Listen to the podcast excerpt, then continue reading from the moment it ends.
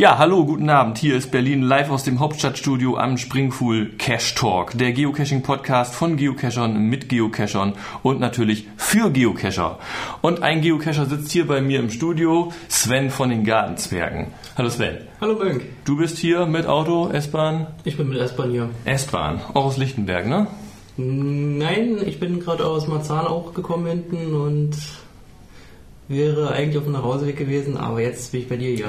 Ja, perfekt, das freut mich sehr, denn du hast uns auch was Interessantes mit, mitgebracht. Ich sehe hier auf dem Tisch schon so bunte kleine Münzen. Also Monopoly kenne ich. Das war das Spiel, wo man im Gefängnis sitzt und mit Geld wieder rauskommt und wo man eine Runde dreht und kriegt dafür extra Geld. Genau. Das ist Geopoly. Kannst du uns da was zu sagen? Das, ausgesprochen heißt das sogar Geopoly, weil es äh, Englisch ist. Ähm, Du hast äh, dort viele verschiedene Token, die du halt sammeln kannst, musst, wie auch immer. Sieben verschiedene Farben und einen farblosen. Und je nachdem, wie viel du halt gesammelt hast, zum Beispiel sechse, kriegst einen silbernen Wartcoin, den du halt dann dafür eintauschen kannst. Oder halt, äh, wenn du alle sieben Farben hast, plus den farblosen Token, der äh, auch sehr selten ist, dann kriegst du halt einen goldenen Wartcoin. Ich sehe jetzt hier keinen goldenen, ich sehe aber einen Beutel mit ähm, Gelb, Rot, Blau, Orange. Die könnte ich alle discovern, ja? Könntest du machen. Und äh, diese sieben, das ist also, sag ich mal, der Regenbogen fast einmal komplett. Das ist jetzt schon äh, die, die ganze Serie oder fehlt da noch was? Da fehlt jetzt noch der farblose. Ach so, und der, hier hinten diese farblosen, nee, das sind auch bunte, das sind, ne? Das sind alles bunte. Die farblosen, wir sind wie gesagt sehr limitiert. Dadurch ist auch der im Goldene halt sehr stark limitiert von AHA Elite Clan. Und äh, momentan ist es halt sehr schwierig, da ranzukommen. Haben diese bunten jetzt alle ein eigenes Icon? Also jeder was nach der Farbe oder laufen die mit einem? Also die haben ein Icon, das ist dann halt nur komplett grau hinterlegt.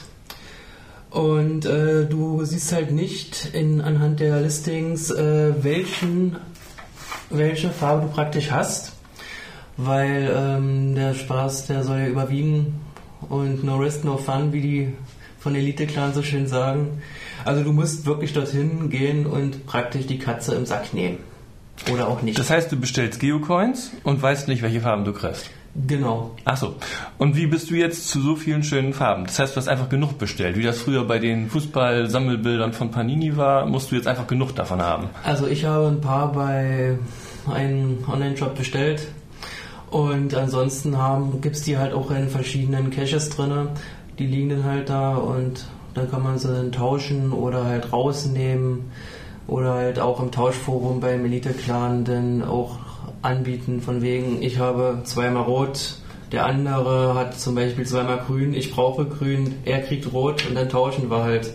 Wenn ich es richtig sehe, du hast jetzt also noch einmal blau, einmal gelb zum, An zum Tauschen genau. und noch dann noch einmal orange, gelb, Die rot. sind neu. Die sind nicht zum Tauschen? Nee. Ach so, da sammelst du gerade die zweite Serie. Genau. Ah ja. Ob Geocaching Sucht ist, diskutiere ich ja nächste Woche mit K977 vielleicht, aber Geocoin sammeln ist bei dir zur Sucht geworden. Ja. Eindeutig. Das heißt, du hast auch nicht nur diese Geopoly-Coins, sondern du hast auch noch viel mehr. Ja, ich muss zu meiner Schande gestehen, ich habe auch einen von dir. Ja, ja, gut, okay. Das, das, darf, das darf ja mal passieren. Hast du einen silbernen oder einen goldenen? Ich habe den silbernen. Silbernen. Und äh, dieser große silberne, der jetzt hier liegt, mit dem farbigen Rand, was ist das für eines, was Spezielles, nehme ich an, ja? Das ist der ertauschte praktisch. Das heißt, da habe ich dann sechs äh, Token eingeschickt, farbige verschiedene, und der wird dann halt gegen den getauscht. Der hat natürlich Ah, ja. auch ein eigenes Icon. Das ist jetzt der Hintergrund. Der andere war komplett grau und der ist halt dann die Ecken von diesen Icon komplett farbig hinterlegt, dass du halt genau weißt, das ist ein Award-Coin. Okay, das heißt also, das Spiel funktioniert so, man muss irgendwelche Coins bestellen, weiß nicht, was man da kriegt, tauscht sich dann so eine Serie zurecht, so eine, wie beim Poker würde man sagen, Straße oder sowas, ja. Und ähm, wenn man die zusammen hat, dieses, diese sieben, die, nee, die, die noch nicht, da fehlt noch einer. Da fehlt nur einer. Okay, die könntest du dann einschicken und bekommst dann endlich den ersehnten Coin, den du sonst nicht kaufen kannst. Genau. Jetzt habe auch ich das begriffen. Aber wie gesagt, nicht nur kaufen die Coin, äh, die Token, sondern auch, wie gesagt, in Geocaches. Ja, aber die würdest du jetzt ja nicht rausgeben. Oder wie machst du das denn jetzt? Die gebe ich jetzt nicht raus. Da warte ich, bis ich den farblosen habe und dann wird er eingeschickt an den Elite-Clan. Die schicken mir dann den goldenen und die behalten dann praktisch diese Token und streuen sie wieder erneuert. Aber die würdest du jetzt ja ungern in einen Cache tun, nicht? Also die, ähm, oder wenn du die jetzt aktiviert hast, wie funktioniert das dann? Jemand anderes, der deinen aktiviert, von dir aktivierten Coin findet, der kann das trotzdem machen mit dem Einschicken. Der kann es auch machen. Aha. Wie gesagt, der, die Token, die gehören ja weiterhin den Elite-Clan.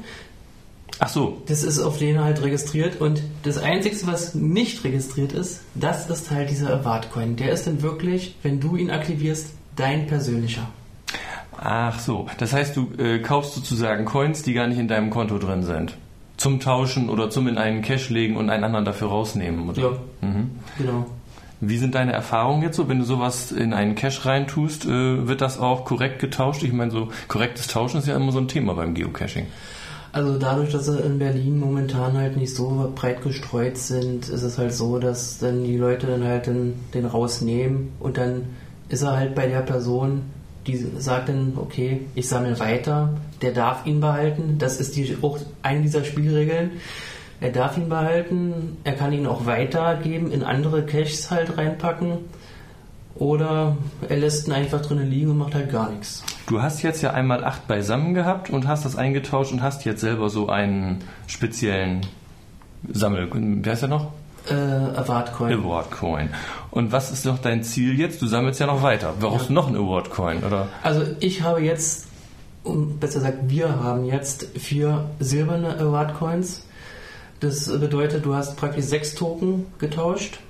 Und wie gesagt, wenn du die kompletten acht Token hast, dann kriegst du den goldenen. Achso, und das mit dem goldenen ist jetzt noch dein Ziel, was es zu erreichen gibt. Genau, deswegen ist da oben auf dieser Tüte dieses kleine G. Okay. Damit ich weiß, dass diese Token wirklich bei mir bleiben, bis ich den heiß ersehnten farblosen habe. Okay. Ich glaube, da lasse ich lieber die Finger von. Da fange ich gar nicht erst mit an. Aber ich darf deinen schönen Coin nachher discovern. Und Na, logisch. Dann ist das in Ordnung. Die Sendung kann man übrigens auch discovern. Ich habe einen äh, Coin von Mr. Pete bekommen und äh, diesen Coin, ähm, der hat einen, einen Code und ich gebe mal einfach was durch hier und wer möchte, kann ein bisschen discovern. Papa Charlie 84 Alpha 1.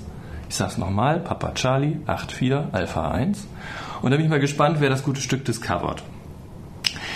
Ja, dann, wir hatten gerade über S-Bahn gesprochen, Lichterfelde. Du machst das nächste Berolina-Event, ne? Ja. Was ist das für ein Laden? Irgendwas mit Kartoffeln habe ich da gesehen. Ja, das ist äh, Oma Brings Kartoffelhaus. Die machen halt ziemlich viel mit Kartoffeln. Also da wird wirklich alles verwertet, von der Kartoffelschale bis äh, über die ganze Kartoffel halt in verschiedenen Formen, Rösti, äh, Pommes, na gut, äh, naja. Standard, Bratkartoffeln und so weiter. Wie gesagt, es gibt auch viele andere Sachen noch, die man halt dort essen kann. Wir dachten einfach mal, dass man wirklich mal in einer schönen, ruhigen, gemütlichen Atmosphäre das dann auch mal machen kann, wo man halt dann wirklich mal komplett abgetrennt ist. Also wir haben auch eine eigene Etage Achso, ja, das brauchen wir auch mittlerweile schon. Nicht? Also wenn Stammtisch in Oldenburg ist, dann sind das so 10, 15, vielleicht 20 Geocacher, die sich da treffen. Ja. In Berlin ist das ja ein bisschen anders. Wenn hier Stammtisch ist, unter 70 geht das üblicherweise ja nicht. Ne? Das mag wohl wahr sein. Also ich habe immer so die Größenordnung so 70 bis 100 Geocacher. Und in Berlin muss man auch darauf aufpassen, dass alle bezahlen. Ja. Hast mittlerweile schon auch bei Oma Brink schon Bescheid gesagt, ja? Die wissen, dass Sofortkasse gilt und das sollte auch so eingehalten werden. Ansonsten haben wir immer noch die Ablasskiste der ruhigen Sünder mit ein paar Euro drin. Ja, die wurde irgendwie eingeführt, ich glaube zum Dönerstag. Mm, ja. Ja, genau. war mir irgendwie so. Und es war beim Dönerstag, glaube ich, einiges offen hinterher. Ne? Ich glaube, es war ein bisschen über 50 bis 70 Euro so sollen es gewesen sein. Es könnte auch mehr sein. Ich will mich jetzt nicht festlegen. Ich will jetzt auch nichts Falsches sagen. Schöne Grüße nochmal an die und Frau Melene und Herr Zunkewein. Ja. Ja, die Grußstunde kommt bei mir jetzt immer zum Ende der Sendung. Ich habe immer so ein paar Kleinigkeiten jetzt vorgesehen, die wir in jeder Sendung machen. Zum Beispiel das Geocaching-Lexikon. Aber ich sehe gerade, wir haben noch ein paar Minuten, also noch muss ich mit dem Geocaching-Lexikon nicht anfangen. Wo wir gerade bei Namen und Geocachern sind, äh, Georosi habe ich letztens mal gelesen. Irgendeine Aktion, wo ganz viele E-Mails verschickt wurden von einer Dame, die gar keine Geocacherin sein will, oder wie war das noch? Äh, also wie gesagt, äh, wir wissen halt nicht genau, wer es, sein soll, weil wie gesagt, er versteckt sich halt unter einem Pseudonym und er will halt auch enttarnt werden. Oder sie, wie auch immer.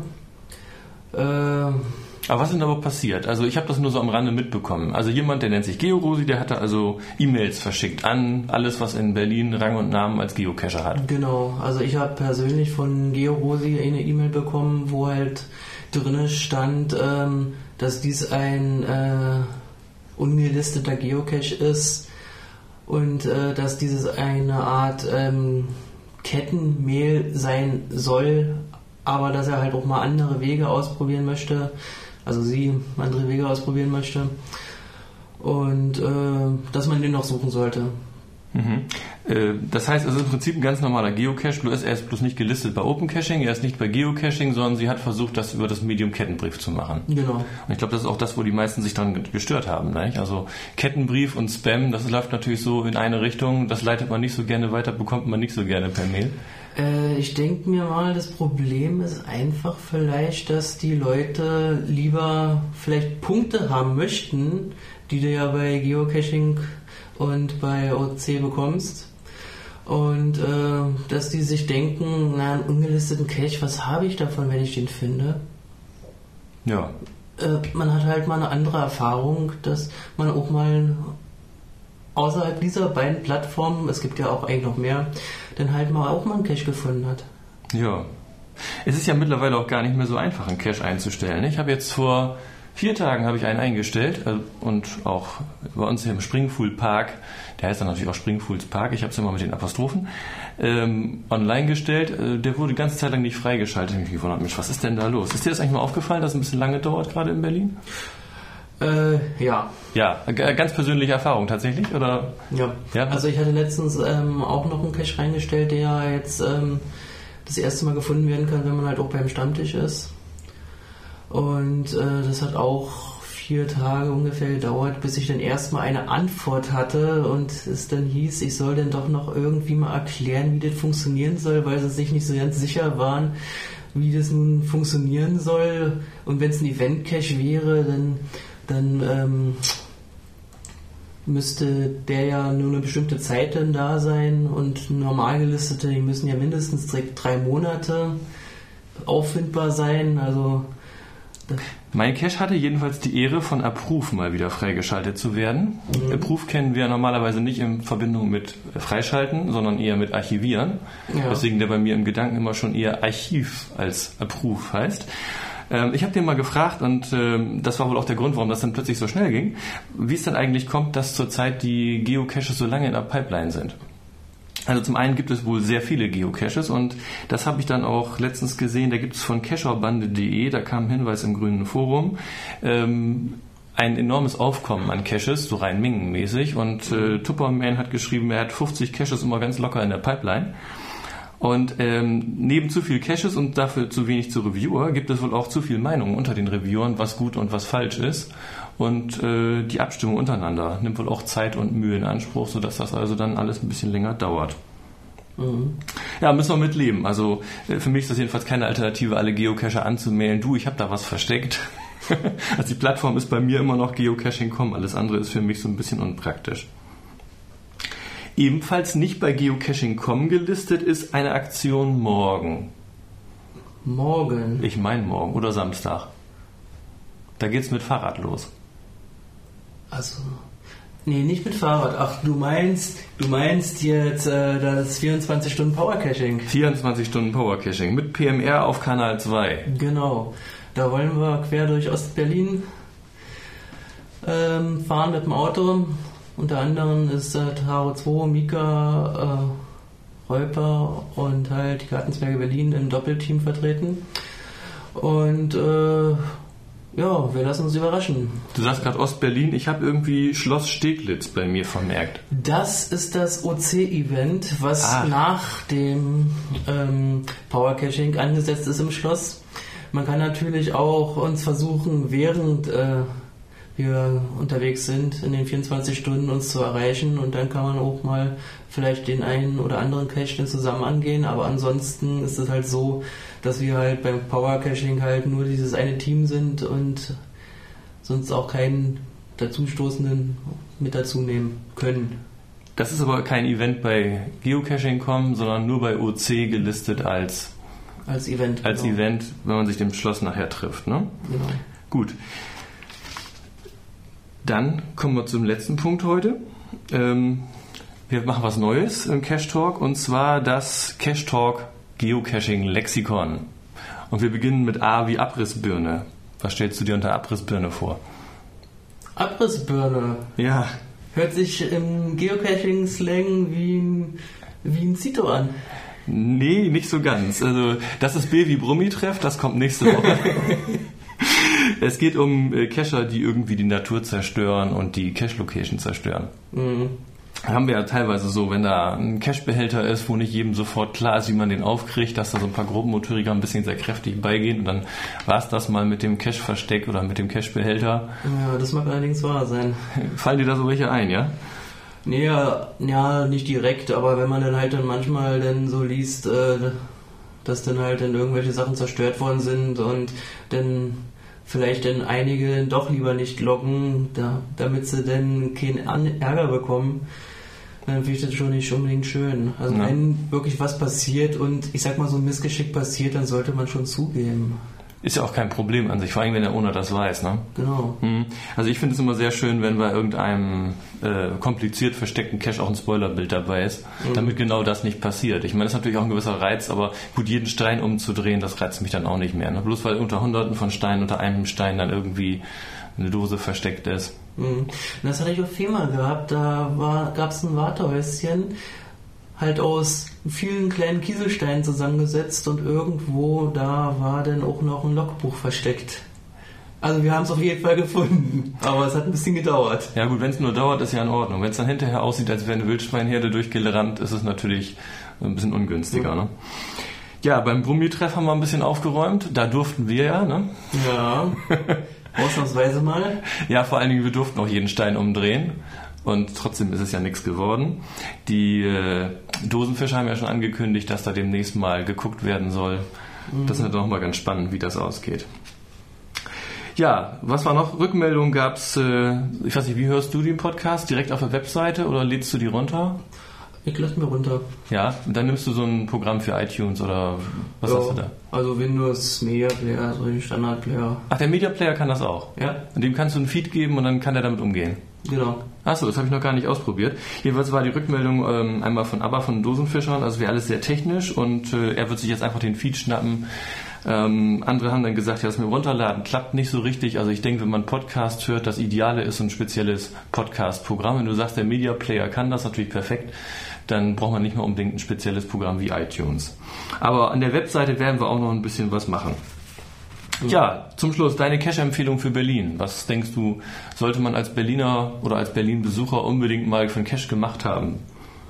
Oh, da habe ich mich auf einen richtig schweren Fuß. Also das kann ich dir jetzt so genau gerade gar nicht sagen. Kein Tipp. Also ehrlich nicht. Möchtest du noch jemanden grüßen? Äh, nö. Dann im Zweifelsfall Frau Gartenzwerg, die hört sich das Genau. mit Sicherheit an. Ich grüße meine Verlobte. Fein, fein. Und wir machen nächste Woche weiter. Tschüss. Tschüss.